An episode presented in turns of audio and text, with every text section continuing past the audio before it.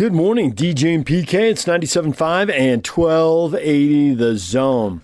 All right, we have got a lot of college football to get to this morning. In-state games, BYU and Utah, obviously. Also, Weber State and Dixie State. You can hear from the coaches in just a couple minutes. We're going to start, though, with BYU offensive coordinator Aaron Roderick. Can they run the ball against the Utes? If not, does it all fall on Jaron Hall, and how does that work out? You know what the Utes are going to try and do. Take away the run and make it one-dimensional, because that would be like the, 200th or 250th straight game that Kyle Whittingham's tried that. All right, here's Aaron Roderick, former Utah offensive coordinator. He sat in rooms with Kyle. He knows exactly how he thinks. Now he's getting BYU's offense ready to face the Utes. Here's A-Rod with the media. Wanted to ask you about execution. Had some great moments against Arizona. Weren't able to put the game away. Had a couple opportunities maybe offensively to put the game away. Where do you feel like your execution's at heading into game two? Well, that's a good question. We'll find out Saturday. We did not finish the game the way that I expected us to last week. And Arizona's a good defense. They did a lot of what I would call exotic things that we had not practiced. In fact, really almost nothing they did in that game was anything we had practiced. They came out in a totally different thing, and it gave us some issues. And we got to do better, though. There's no excuses. We got to execute better. This week, different type of challenge. You know, we know them pretty well. They know us pretty well. But these guys are really good. They've got great players. And so it's going to take – all 11 players executing at their best every snap to have a chance to win. On a different topic, Aaron, if I read your bio right, you were at BYU in 2001 for 9/11, if I remember right. Yeah. I know they're doing the tribute with the helmet stickers and that. What does that do to a game, or just what does that add when you have those types of moments, those types of memories? You know, I try to keep those things separate from the game personally. That's one of those moments in life. Everybody remembers where they were when it happened. Everybody has, their own meanings attached to it. I actually try not to mix that with this game. And so, I'm not opposed to us, having any whatever activities or whatever types of things, commemoration or whatever. I don't know what the word is. I'm not opposed to that. I try to keep those two things in separate boxes, and that way I can focus on doing this job and then also show the proper respect for what a, huge event that was in all of our lives. Trevor and then Jake. Hey, A-Rod, being on both sides of this rivalry, is it viewed differently in Utah or BYU? Like, do each program look at this game differently, or is it all the same? It's all the same, man. It's the same. I think one of the things I've found in playing and coaching at both places, playing it here, coaching there, coaching again here, is that, you could mix the two locker rooms and you wouldn't really know the difference. Or, you could transplant them from one place to the other. It's just a bunch of college football players trying to win a game, a bunch of coaches that want to win. The rivalry means something. I'm not saying it's not a big game. It's huge. We all want to win, but it's just there's a lot more in common, I think, than there are differences. Hey, Aaron, I wanted to ask you about your offensive line. It seemed like against Arizona they had moments of brilliance and other moments where they struggled. Is that just simply you guys are having to put three new starters in there and expecting them to gel right away is maybe a little unrealistic? That might have been a little bit of part of it, but it had more to do with them and what they were doing. I mean, there was this radical twist games and pressures and corner blitzes and free safety and the boundary linebacker come in one play. They blitzed the field corner like three times. I've seen that three times in 20 years, and they did it three times in one game. The corner from the field. I mean, that's like it was some wild stuff going on, and we had our hands full figuring all that out, and we had never seen any of it before on film. He came in, I guess he just thought he couldn't beat us doing what he usually does, so he had a pretty radical game plan, and it caused us some problems for sure. So we got to be better, no excuses. Utah could come out and do something that we're not ready for, and we got to be able to adjust better than we did last week. I talked with Harris LeChance, and he kind of mentioned the fact that you guys have guiding principles with your offense. And he said you guys, at least him as a player, he felt like the offense really relied on those kind of key principles to kind of absorb what Arizona was doing and obviously counter what they were doing. Yeah, that's exactly right. So once the game hit a stage where it was, you know, a little chaotic, we just decided to go kind of back to our basics and our fundamentals. Decided to make sure we protect the ball. You know, I felt like as long as we protected the ball, we'd have a great chance to win. And so, you know, we don't always want to be that. I don't want to use the word conservative, but we were probably a little more conservative than usual because of the way they were playing on defense, the style of coverages they were running, and the different pressures. We decided let's be smart. Let's take care of this ball and get out of here with a win. And so, again, that's not how we want to play every game, but I think it was the right decision last week. And what Harris is talking about is correct. You know, our basic blocking rules can handle those things, even if we haven't practiced it. And it took us a little while to adjust, but I thought we had that stretch in the middle of the game there, those three series in a row where we were blocking them up pretty well and moving the ball. And then just didn't like the way we finished the game. We should have finished better. Mitch and then Jay. Hey, Coach, you noted moments ago how many similarities and the crossover between the two staffs and the two programs, yet at the same time, the past decade, Utah's had a lot of success, and the common denominator has been Kyle Whittingham. You had a front row view of how he operated in this rivalry. What has made him so successful in this thing?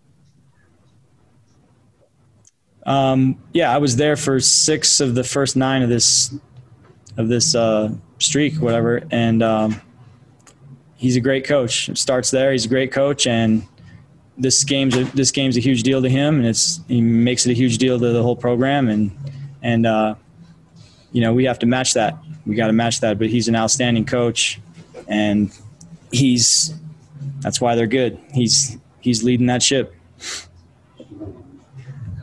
Is there ever a concern about balancing, like getting too emotional into the game? And I mean, is that something that kind of, hey guys, keep it in check. You got to keep the motion still, just stay according to the plan. Is that something you talk to the guys going into games like this, just balancing out those emotions? Yeah, I think that's a big part of football in general. And especially in a rivalry game, you know, you've got to be sort of, you know, on that razor's edge where you're, you know, emotionally you're charged up and you're, you know, intense.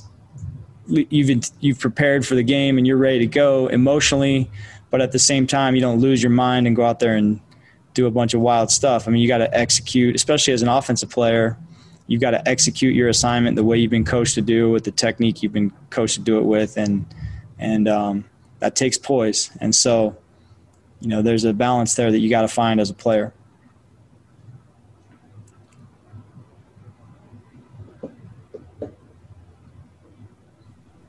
Jay, go ahead. Aaron, you just talked about the streak, and one of the common denominators is just turnovers. BYU's offense is turnovers. Is that something you don't talk about, or is there something you can do to cut down on those, or how do you go about preparing for what almost always happens in this game? Yeah, we're talking about it, and not necessarily in regard to the past games, because, you know, past games have nothing to do with this game, but you're right. That was a factor the last time we played them. You know, we threw 2 pick sixes and had a fumble. They gave them a short field in the red zone.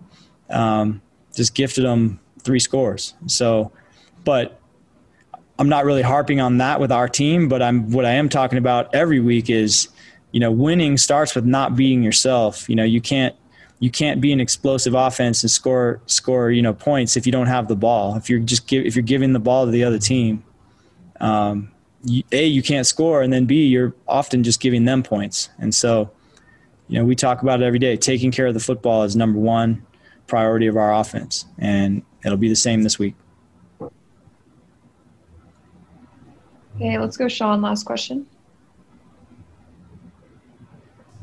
that maybe bleeds a little bit into my last question, Aaron, because with the benefit of having a couple days to kind of look back at your QB1's performance in week one, how would you kind of grade out Jaron and how he did, and also fully cognizant of the fact that this was still also only week one, no matter how good or bad or in between somewhere he may have been? Yeah, I was really pleased with how he played. I thought he played very well. We started out the game, first play of the game, threw a good ball. It's a pass Gunner would usually catch. Unfortunately, we didn't complete it. Then had a tough little stretch there where I think he started out like 1 for 5 or 1 for 6, and most of those plays, something went wrong in the play, either with our execution or with the defense doing something that we hadn't seen before, weren't ready for, that kind of, caused him to get off that start. But if you look at it again, what he did in those times is he took really good care of the ball. Like, he never put it in jeopardy. He was giving people a chance without putting the ball at risk. And then he hit a stretch there in the middle of the game where I think he went 8 for 9 somewhere in the middle of the game there, led us to 3 scores. And if he takes care of the ball like that, and then we can just keep improving our execution, especially as we're playing teams where we can have a little more information about game plan and what we're going to see that Saturday, I think he's just going to get better every week. And it's one game, so I'm not, I don't want to get too high or too low, but I was really pleased with how he played. And the last thing I'll say is, I call the quarterback on the phone every series. And I've had experiences in the past where you talk to your quarterback on the phone and what he's seeing and what I'm seeing aren't the same thing. And that's often the case with quarterbacks who are making their first start or just haven't played a lot. They get freaked out, especially in a game like that where there was all these different things that we had prepared for going on. And in each case, he could tell me what he saw on each play, and it was the same as what I was seeing. And so the fact that he had that kind of poise and that kind of recall of the plays, makes me confident that he's just going to keep improving. There is Aaron Roderick. Still to come, Riley Jensen, our college football insider, former Aggie quarterback. How does he think the Utah-BYU game will play out? That's coming up. But next, it's Jay Hill and Paul Peterson, the head coaches at Weber State and Dixie State. They're playing Saturday night at 8 in St. George. They're next. Stay with us. It's game week for the Utes, and the Zone Sports Network is getting you ready for kickoff. For the first time in 2 years, it's rivalry week. Kyle Whittingham and the Utes look to make it 10 in a row against the Cougars as the Utes head to Provo for another showdown with BYU. Your home for the best Holy War coverage is right here on the Zone Sports Network. From Monday morning to the post-game press conference, nobody brings you better coverage of Ute football. You ready? Yeah! The 97.5, 1280 The Zone and The Zone Sports Network. Join the big show Friday at the Warehouse from 2 to 7. Prices so low, it'll blow your mind. Boom! Time now to talk about the other in-state game this week. Weber State and Dixie State playing Saturday night at 8 o'clock. Paul Peterson, Dixie State coach, joins us in a moment. But right now, it's Weber State coach Jay Hill, and he is on the Smart Rain guest line. It's no secret that Utah's in an extreme drought. That's why Smart Rain is the solution for any commercial property concerned about water consumption while managing irrigation. Find out more at smartrain.net. Jay, good morning. Good morning. How are you guys? We're doing well. So you open up with the Utes, and I'm curious, playing a Pac-12 school, how much you learned about your team and how much you have questions because their talent level is so unlike a lot of the other schools you're going to play, and how much this makes the second game easier for your guys. You face the biggest, strongest guys you're going to face, and does it all seem easier now against the next team? Well, I mean, it did give us a gauge on what we're all about, our toughness and physicality. I thought we hung in there for the most of the game. We know that we're not going to face anybody bigger and stronger than those guys. So that it gives us a gauge. I don't know if we know exactly who we are just yet. This game and the next one, I think we'll know here in the next 2 weeks exactly what we're all about. Well, I think, Jay, without that rain delay, I think that took away all your momentum. And if the weather had stayed good, I think you win that game. I appreciate it. I love that. Now, there was so much to overcome that game, right? I mean, they're very physical on the offensive, defensive line. The rain delay was a pain in the butt. And just, I was happy with a lot of the things that we did that game, and we missed a lot of opportunities that were disappointing to me. Getting stuffed on the goal line where we could have had an opportunity to get back within five right at the end of the first half. Just, there were some things that we didn't do what we needed to do to have even a little bit better showing in that game. Do you like to irritate Morgan Scalley whenever possible? I know I do. Absolutely. He's my favorite guy to do that to. Well, you did, because at the media availability, he was asked about the game. He says, well, there were several things. And when he got to 17-play drive, he spit the words out. He was not pleased with the 17-play drive. So he said it ended. It was a good response, but it should have never gotten to that point. Yeah, he was irritated. Well, that's why he's so good. He's so competitive, and he's an elite coordinator, and you give him 17 plays, and usually he's found a way out of the drive before then. So, I mean, that doesn't surprise me that he got irritated over that. Speaking of not being surprised, Shahid, man, that was so electric, that kickoff return. But this kid's a big talent. Oh, he's a big-time guy. He's an NFL guy. He's the all-time leader in kick returns for touchdowns in college football, and so it's not like he hasn't done this before.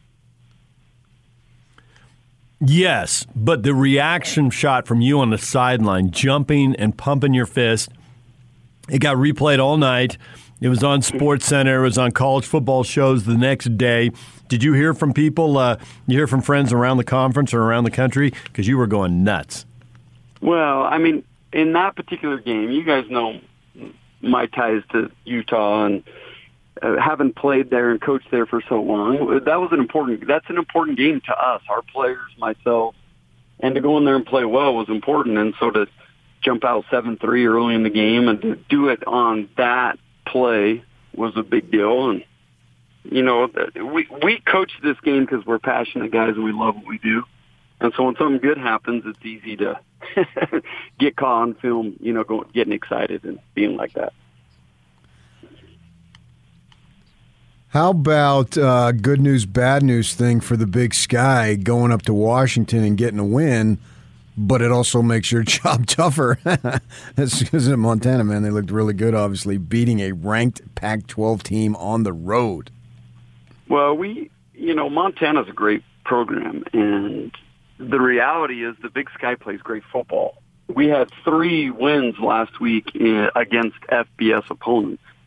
And so for them to go in there and, pull off an upset, does that surprise me? Absolutely not. Does it happen every day? No, but that doesn't surprise me. And they're well coached, they're tough, and they're going to continue to win a lot of games this year. So who else do you view as the top of the league after seeing 1 week? Obviously, Eastern Washington got one of those wins you speak of. They went to UNLV and won 35-33. Well, Montana's going to be good. We know that, beating Washington. Montana State's going to be good. They had a lead, I think, with 2 minutes left in the game against Wyoming. And then Eastern Washington goes down to UNLV and wins. And UC Davis went out to Tulsa and won, and Tulsa was supposed to be good this year. So, I mean, all those teams that I just mentioned and us will be right there, and then there's going to be one more team up there, whether it's NAU or somebody else. Somebody else will make a run at this thing besides the 5 that we've mentioned. All right, it's time to bring in the head coach at Dixie State, Paul Peterson, and Jay, how much have you been able to hang out with Paul? How well do you know him? So we've known each other for a long time, just through the coaching scene and all that stuff. I would not say we've hung out a lot, but I got a ton of respect for Paul and what he's done both at Snow College and Dixie State. He's a good coach. Well, Paul, welcome to the show. Yeah, good to be here. Thanks for the kind words, Jay. I've asked Jay to hang out a bunch of times. He just turned me down, so it's still waiting for that. Oh, is Jay Hill's big timing you? Is that what it is, Coach? He knows if we go. I just know if I go fishing with him, I'm going to catch all the fish, and then he's going to be mad at me. So then I just turned it down before that happened. Yeah, right. Let's go. Paul, fish all day. Love it. Paul, same question you we just asked Jay. What do you learn from that first game? You had Sacramento State in, and it ended up being a pretty low-scoring game. Yeah, no, it was good. It was good to get, you're sick of banging on each other, and that first game's always important to see where you're at, see the progression that you've made as a team, and really when you play a good team like Sac State, it kind of exposes some of the things that you need to work on and fix. And so I think it was good for our guys. We competed, I thought, pretty well. We missed some opportunities, and with a good team like that, you can't miss. But proud of our team for the effort that they had, and they're willing to work hard, and we know that it doesn't guarantee results, but we're trying to build this thing the right way, and the guys are putting in great effort. Well, the St. George community's got to be excited about Weber State coming in, right? Yeah. We hate Weber State. We hate the color purple. So we're looking forward to this in-state rivalry. It's fun. It really is. I think us making this jump and with what Weaver's done, with their history, what Jay's done with multiple conference championships, like we're trying to get to that spot, right? So to be able to play teams like Weber State in-state and have that rivalry, I think it's fun. I think it's exciting. I'm sure they'll travel down here. Everybody likes coming to St. George, and so it'd just be a great atmosphere here in St. George and a great game. When you go from Division II to the championship subdivision, how many of your players have the talent, the size, the athletic ability to make that jump, and what percentage of the roster has to be upgraded because it's a different level and you need a different level player? I wish I had some of my players to answer that question for you because they'd be pissed off. It's a good question. Our guys. Once we made that jump, they weren't D2 anymore, and that was kind of our mindset, right? So they have this little chip on their shoulder to prove that they belong at this level, and I think we've done a really good job of getting some recruits, some developmental guys that we feel like have a great opportunity to be successful at this level, and we got some work to do in the weight room, and got some work to do this season playing some really good teams, and so. I like where we're at, and I like the attitude of our players, and we're going to continue to have that chip on our shoulder for sure. I guess, Jay, since you've been coaching in this state and been recruiting for a long time now at two different schools, how difficult is it going to be now? Because we've got two schools down south that are playing football, and then we've got the three up here. I don't know that there's enough bodies to stock rosters for everybody from the state. So is it going to increase the level of difficulty in recruiting? Well, what's made recruiting in the state of Utah so hard is not necessarily just the schools in the state, but we are getting such heavy pressures from the school out of state. All the Pac-12 schools are in here recruiting now, and pretty much the majority of the Mountain West schools are in here recruiting. So it's not like you're just recruiting against each other. You're recruiting against all the top dogs that are coming in here. And some of the guys that used to slide up under the radar and we could get easily or more easily, it's getting harder and harder because of the recruiting pressure. Paul, how much can you hit Arizona? PK makes that drive because he's got family, and St. George is 4 hours closer, and Arizona doesn't have nearly as many teams and has a lot more people. Can you hit on that over the next few years?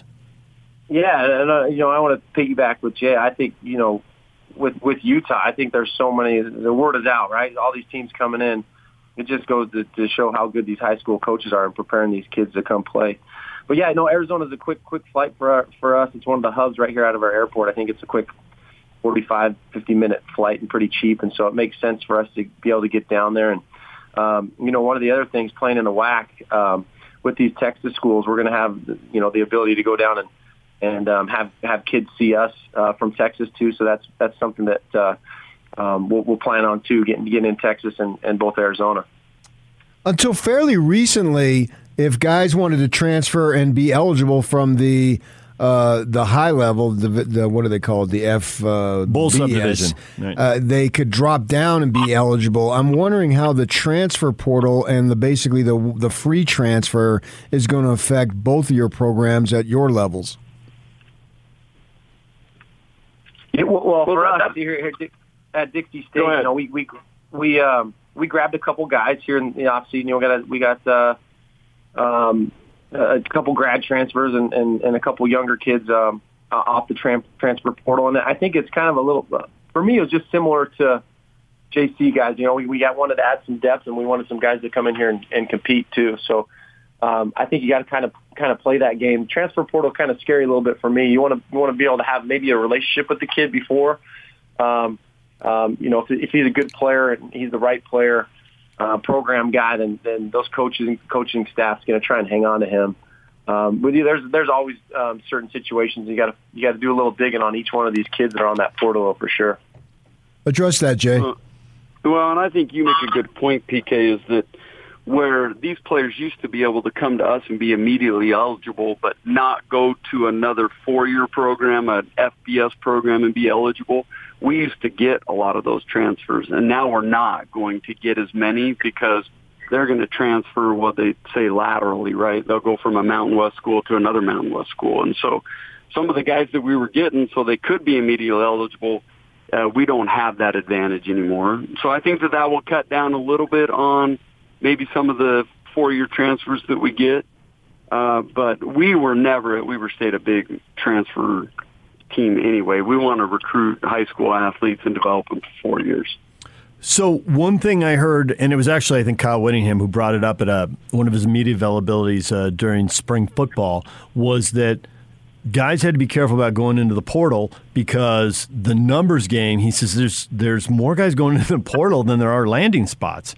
So I wondered if that gave either one of you a chance to get some guys you wouldn't normally get.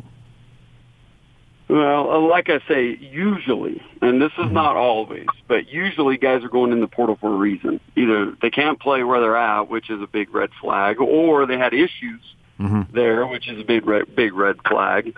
And so you just got to be careful in the transfer portal. And a lot of these kids want to be recruited and be re-recruited, and so they're going in the portal and they're finding, just like Kyle said, that there's really not that many spots, and there's not that many schools out there looking like these kids originally thought there would be. Yeah. Well, Jay, what's going to be your game plan against Dixie? Why don't you just tell us right now? Score more points than they score. Yeah, go into detail. Yeah. Well, you know, they are very aggressive on both sides of the ball, and so we're going to have to do something to match, obviously, their aggressiveness. I like what both their coordinators do. Justin Anna and Kelly Bills do a great job. Coach Peterson's done a great job. So we're going to have to go in there and play clean. We can't go there, slop around, and turn the ball all over like everybody knows to win a football game. And we'll go in there and try to instill our physicality and toughness and the things that have won us 4 straight conference championships. We got to go in there and continue to be us. Paul, halfback option pass. What are you thinking? Fumble-Ruski? Nope, that was outlawed. Can't do that. Yeah, yeah. We got 5 or 6 trick plays we're going to open up with. Really the same thing, man. We got to take care of the ball. You know, this last game, we got some stuff we got to clean up and stay in front of the chains, give ourselves some good down and distances where we can stay on the field a little bit longer. That was definitely an issue with the last game and not scoring enough points. You know, that's a lot of taking care of us and making sure we're getting better at those details, and our execution's got to be at a higher level. You know, as far as Weber State, again, they've earned the right to be a ranked team and win those conference championships, and so. You know, we got to play mistake free and match their physicality up front. They do a really good job on both sides of the ball up front with their guys in the trenches, and so it's a big challenge for us for sure. You set with Wilstead at quarterback? Yeah. Yep. Oh, there was a pause there, PK. Did you hear that? There was a pause. I've heard quarterback controversy. All right, it's Weber State and Dixie State. It's Saturday night, 8 o'clock in St. George. I'm curious, Paul, did you guys ever think about moving this game so it didn't conflict with the Utah-BYU game? PK was down there for a BYU practice a few years ago, and he could not believe how many people turned out. There's a lot of Cougars down there. They might love some Dixie State football. You got to have it at night, though. Because it's too hot. Yeah. It's just too hot. Yeah.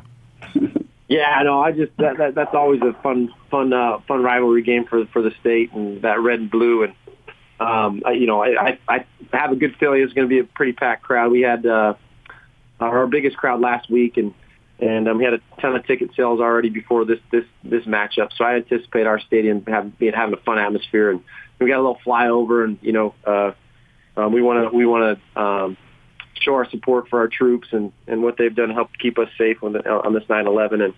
And so it'll just be a fun football game. And like I said, it's rivalry for us. I know Weber probably doesn't think it's rivalry yet, but for us, it's trying to get to that level and playing a really fun in-state game.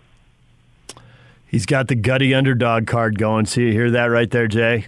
They probably don't think it's a robbery. They don't respect us. So, all right, guys, we appreciate the time. Thanks for hopping on with us, and we'll be looking forward to the game Saturday night. Thank you. Awesome. Great being with you guys. There's Jay Hill and Paul Peterson, the head coaches at Weber State and Dixie State, as they get ready to play Saturday night, 8 o'clock in St. George. We're going to take a break and come back with our college football insider, Riley Jensen. He is pumped about the win his Aggies got at Washington State, and he's got his pick for the BYU-Utah rivalry game Saturday night. That's next. Stay with us. It's game week for the Cougars. And the Zone Sports Network is getting you ready for kickoff. It ain't over till it's over. The Holy War is here. Kalani Sitake and the Cougars look to snap Utah's winning streak at Lavelle Edwards Stadium on Saturday. Your home for the best Holy War coverage is right here on the Zone Sports Network. From Monday morning to the post-game press conference, nobody brings you better coverage of Cougar football than 97.5, 1280 The Zone and The Zone Sports Network. DJ and PK, it is time to talk football with Riley Jensen, college football expert and mental performance coach, and he joins us on the Smart Rain guest line. It's no secret that Utah is in an extreme drought. That's why Smart Rain is the solution for any commercial property concerned about water consumption while managing irrigation. Find out more at smartrain.net. Riley, good morning. Good morning, fellas. Riley, you need to multitask during this. If you don't already have your Utah BYU pick, we are going to get it from you before this segment ends. So be prepared. I'm not afraid. But first, as a former Aggie quarterback, you had to be pretty excited with the way your Aggies came up big in the fourth quarter at Washington State and won a Pac-12 road game for the first time ever. And I am curious, because now in your current line of work, you're a mental performance coach, and I'm curious where the Aggies got the confidence to pull that off. Because in the middle of the fourth quarter, they needed a touchdown, they needed a stop, and they needed a touchdown. And they didn't have a touchdown in the whole game. So why did they think they were going to get two? And they hadn't gotten a stop in the second half. It was touchdown, field goal, and they needed a zero, and they needed the ball back quickly. They got all three things. They win the game. How do they do that? Well, first of all, it was really interesting because I was texting my brothers during the game, and I was like, this is really, really odd to me, but I'm loving the way the offense is playing. And it was like 6-5, or yeah. I can't remember. It was 8-5. I mean, it was 10, and I was like, I can't put a finger on it right now, but there's something going well about this offense for Utah State. And it was really fun to watch. Look, both Peasley and Bonner, they competed. They both had some like really detrimental turnovers that could have really cost Utah State. That only cost them 3 points. But I thought overall those guys played feisty. They played tough, and the defense all night.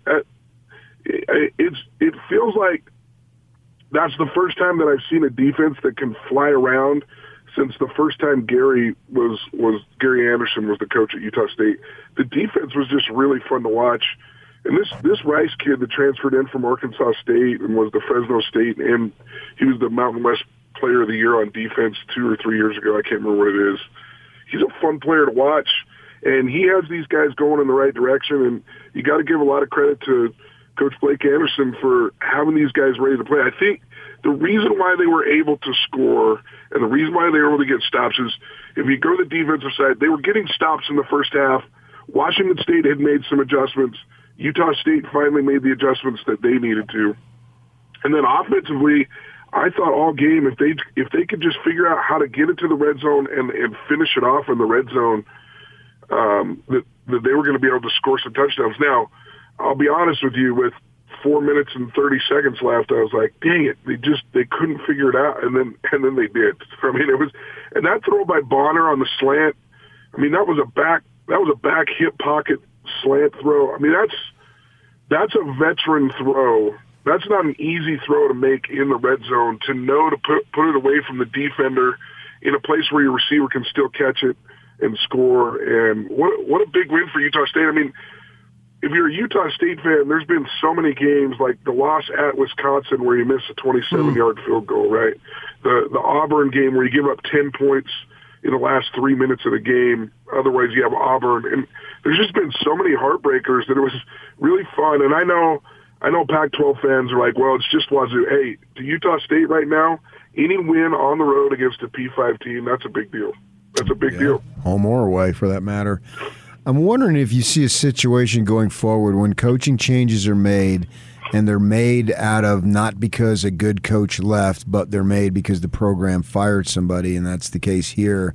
If going forward, athletic directors will look at when they hire their new coach, how much he was beloved by his players, because then you bring the coach and you also bring the quarterback and you bring the best defensive player and on, and they're immediately eligible.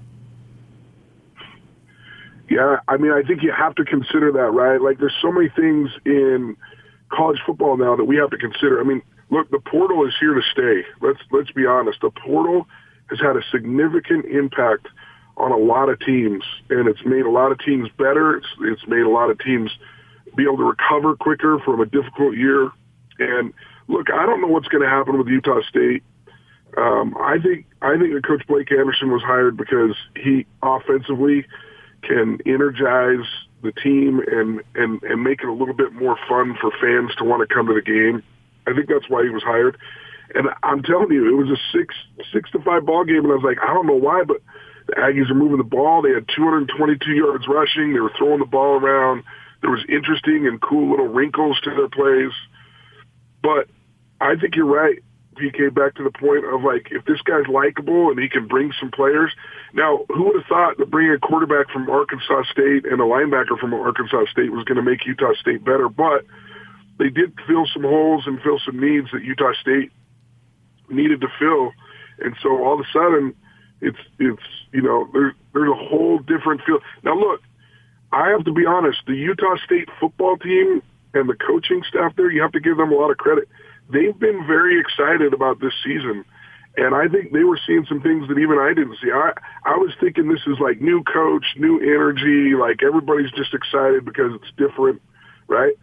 But they obviously saw something different than what I saw. I mistakenly made a judgment on this team of like, yeah, it's going to take a little while to rebuild this thing. Now, it still remains to be seen. I mean, you beat Washington State, they could be a real mess up there, and we just don't know it, right? But I think this was a great step, and this is something that they can really, really build on as a team. I want to underline what you said about Washington State. I don't know it. I'm too far away to prove it. But Rolovich has said weird stuff in the offseason, and he's handled situations oddly. And, yes, it's the vaccine, but it's not just the vaccine. It's other stuff, too. So if there's a weird vibe, you know, and some of this loss is on them not being able to seal it, yes. But Utah State looked completely different, and I don't think you can put it just to the coaching change. And Arizona surprised us. I think we have got to say that if you handle the transfer portal right, even though you're not bringing in Heisman Trophy winners and everybody's got some baggage or they wouldn't be leaving the school they're leaving, you can upgrade stuff. And your weakest spots where teams really attack you and beat you, you can upgrade them and make them better very quickly. And I think that matters. And Blake Anderson said, people look at your starters, but fans don't really worry about the depth that much. And over the course of a season, sometimes really quickly, the depth will bite you because you don't have it and you have some quick early injuries and things go really wrong. So I think what Arizona and Utah State, the way they both passed an eyeball test, even though Arizona lost, these transfers matter. No question. And I love that statement from Blake. Look, typically what happens to a football team, it's usually the teams that stay healthy that have really good seasons. I mean, it just is. Football is a game where people get hurt. And if you can build some sort of depth with the portal and you can bring in key players that you're missing, I mean, God, you just don't slide as far. And so I think that's a key I think it's a key indicator. And the coaches that I've talked to around, and most of the coaches and the contacts that I have are in this state, they're like, the portal is a big deal. And they almost begrudgingly say it because they feel bad for, like, some of the freshmen and the recruiting classes that will take place because the portal has become so important. I mean, it's free agency for college football, right? And you're able to do some things that you normally couldn't do. And these coaches are paying very close attention to the portal going forward because I think they see the value in this and how a second-string big-time player coming out of high school who's not happy, it doesn't mean that he can't play, and it doesn't mean that he can't have a good attitude at another school with another fresh start. And, yeah, I mean, I think it's showing. Arizona, I'll tell you where Arizona was impressive to me. There was some – in the second half against BYU, there was some team speed stuff that just really stood out to me for Arizona, where it was like, wow, if you give the ball to number 5 right now, he's really hard to tackle, even when BYU was doing a great job of team tackling. And so I feel like they were much improved. And I think it's going to be a little bit of an adjustment for folks like us, right, that are always analyzing and looking at football, because we're going to have to really take into consideration, okay, so who is this guy from the portal and what kind of an impact can he really have? Because it's not going to be the same situation where we go, okay, so here's the freshman, here's the returning starter, you know, all this kind of stuff. We're going to have to dig deep. And maybe I'm just talking to myself. I know you guys do your homework a lot better than I do, but this portal thing has changed the face of college football forever, in my opinion. I thought Jaron Hall was solid, if not spectacular. I can't go that far, but certainly no turnovers and move the ball. He'll get better. What do you think of him and his first performance as a starter this season? I thought that was a very solid first start. I didn't feel like there was any throws or any difficult things, with the exception of the touchdown that he threw to Neil Pau'u down the middle. It was a little bit late, but I don't know that he wasn't trying to set it up to go there. So that's my only question mark, is like, was that like I was reading left and I thought, oh, I got to get this, and then late. His reaction was to throw late down the middle. I mean, that's a common phrase in football. You get a little bit nervous, but I'm also not being critical because it may have been that he was looking it off, and then throwing it there, but he just threw it a little bit late. So I'd like to see that throw just speed up a little bit and recognize that and get there just a little bit quicker. But overall, man, I mean, his footwork, his ability to, like, turn on the jets down the sideline, I didn't feel like the moment was too big for him. That's the thing I'm always looking for in a first start was the moment too big for you? Was this too intimidating? Was it too difficult to do? And I thought I would have graded him just because I know how good he can be. That's probably a good solid B performance, but that's not me ripping on him. That's me knowing that he has more in his canister. And I think as he feels more and more confident, and as the coaching staff feels more and more confident in him, there's just going to be bigger and bigger games for him. Can Utah stop Algier and put the whole offense on Hall? Because that would seem to be a big ask if that's what happens. Well, I kind of think so. Look, I mean, Weber State is a pretty good football team. I'm not comparing them to BYU, with two really good running backs. And Weber State couldn't even get a hand on Devin Lloyd defensively. And I thought against the University of Utah, Devin Lloyd on that field was the best player on the field. He literally was in the face of running backs every single play. And the offensive linemen, when they were trying to do their combination blocks where they block a defensive lineman and slide up to Devin Lloyd, they couldn't do it because he was reacting and getting there way too quick. I feel like BYU, they have to be able to run the ball. And I think that starts with blocking number 0. If you don't block Devin Lloyd, it's going to be a really, really tough ask for BYU to just put the ball in Jaron Hall's hands in his second start and say, okay, start slinging around and get us a win. Now, that doesn't mean that BYU's not really, really capable. That doesn't mean that they don't have great receivers and all those sorts of things. But I think if Utah's game plan has always been take away the run and force a team to be one-dimensional, and if they can do that to BYU, that doesn't bode well for them. How about the other way around as far as what Utah's offense is going to be able to do? Because you look at what Arizona did, and they threw the ball fairly well against the Cougars, but they didn't. They only got it in the end zone once, I think, there, right, and with some field goals and safety.